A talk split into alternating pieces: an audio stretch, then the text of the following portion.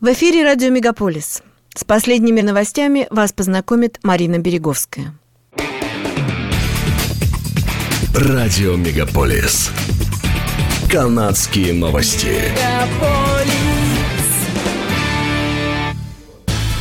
Ковидный совет при правительстве Онтарио обнародовал очередные возможные сценарии развития коронавирусной ситуации в провинции. Аналитики отмечают, что к концу сентября медицинская статистика четвертой волны стабилизировалась благодаря сохранению коронавирусного режима и вакцинации. Количество новых случаев передачи коронавируса, госпитализации и наполнения отделений интенсивной терапии не увеличивается. Однако ситуация остается сложной и неопределенной из-за рисков, связанных с наступлением холодного сезона, возвращением детей в школы и с увеличивающейся концентрацией людей в помещениях. Для сохранения контроля над ковидом остаются необходимыми продолжение массовой вакцинации, а также коронавирусные требования и запреты, включая ограничения на перемещение людей.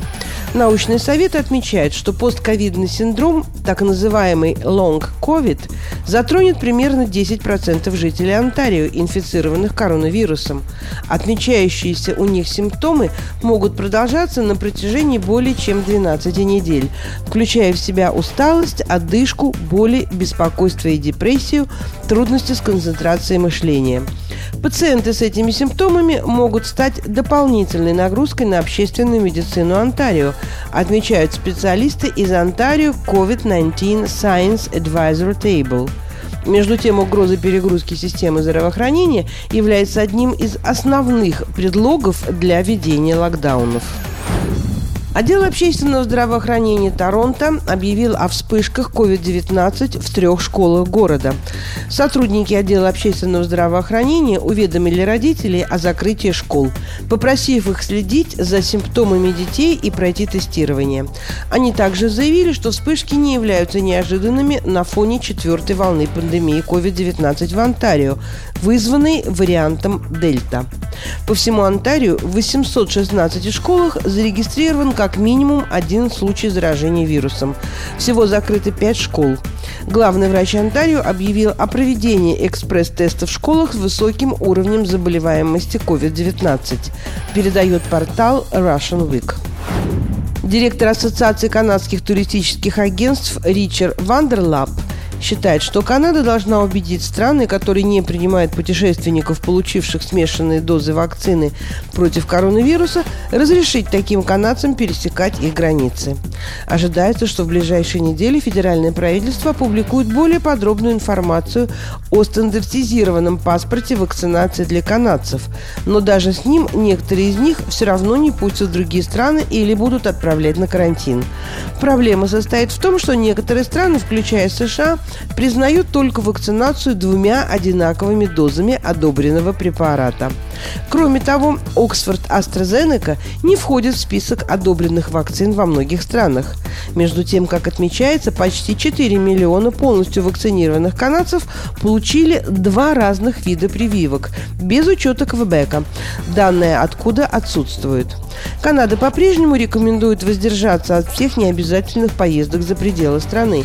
На некоторых популярных европейских направлениях уже признаются смешанные дозы, поскольку эти страны следовали тому же подходу к вакцинации, что и Канада. Пассажиры, прибывающие в страну кленового листа, освобождаются от обязательного карантина по прибытии, но только в том случае, если вакцина уже одобрена Министерством здравоохранения Канады. Правительство Квебека выделит 500 тысяч долларов в популяризацию французского языка среди иммигрантов, особенно в Монреале. Деньги передадут 12 ассоциациям, которые работают над интеграцией иммигрантов. Ассоциации разрабатывают проекты, которые позволят расширить использование французского языка иммигрантами. Министр юстиции провинции Саймон Желин Барретт заявил, что иммигрантам необходимо знание французского языка, если они намерены интегрироваться в общество. В Канаде проходит утверждение законопроект 96, который изменит Конституцию, закрепив за жителями Квебека статус нации. Французский язык станет официальным языком нации. К предприятиям будут предъявлять более высокие языковые требования. Англоязычных колледжей в провинции станет меньше.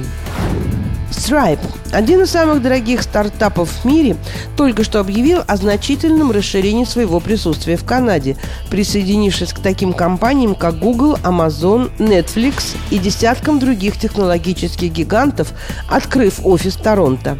Цель компании в том, чтобы выбрать подходящих сотрудников из большого числа местных инженеров, специалистов по продуктам и продажам – а также предоставить больше услуг своим канадским клиентам, которых довольно много.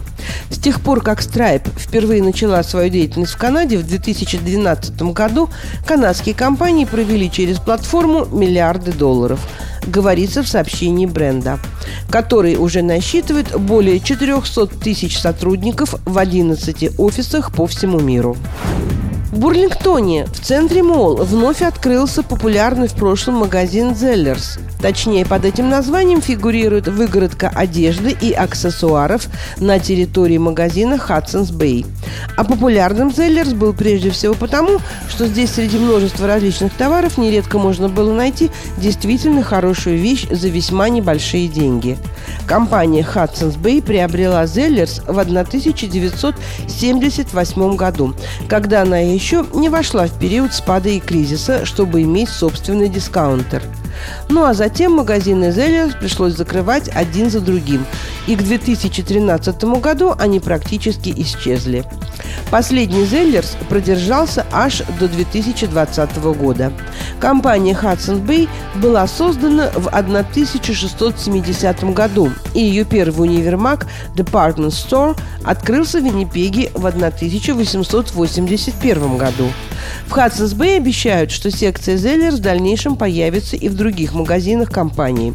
Передает издание «Русский экспресс».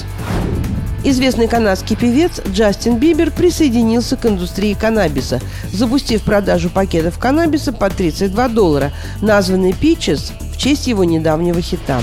27-летний Бибер объявил о партнерстве с лос-анджелесской компанией Palms, производящей упаковки этого зелья, которые первоначально будут продаваться только в Калифорнии, где использование марихуаны в рекреационных целях разрешено для лиц старше 21 года.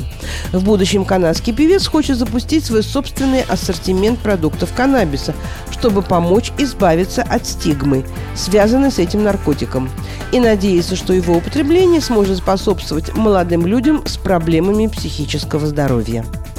Это были канадские новости на радио Мегаполис Торонто, которые для вас провела Марина Береговская. Не переключайтесь.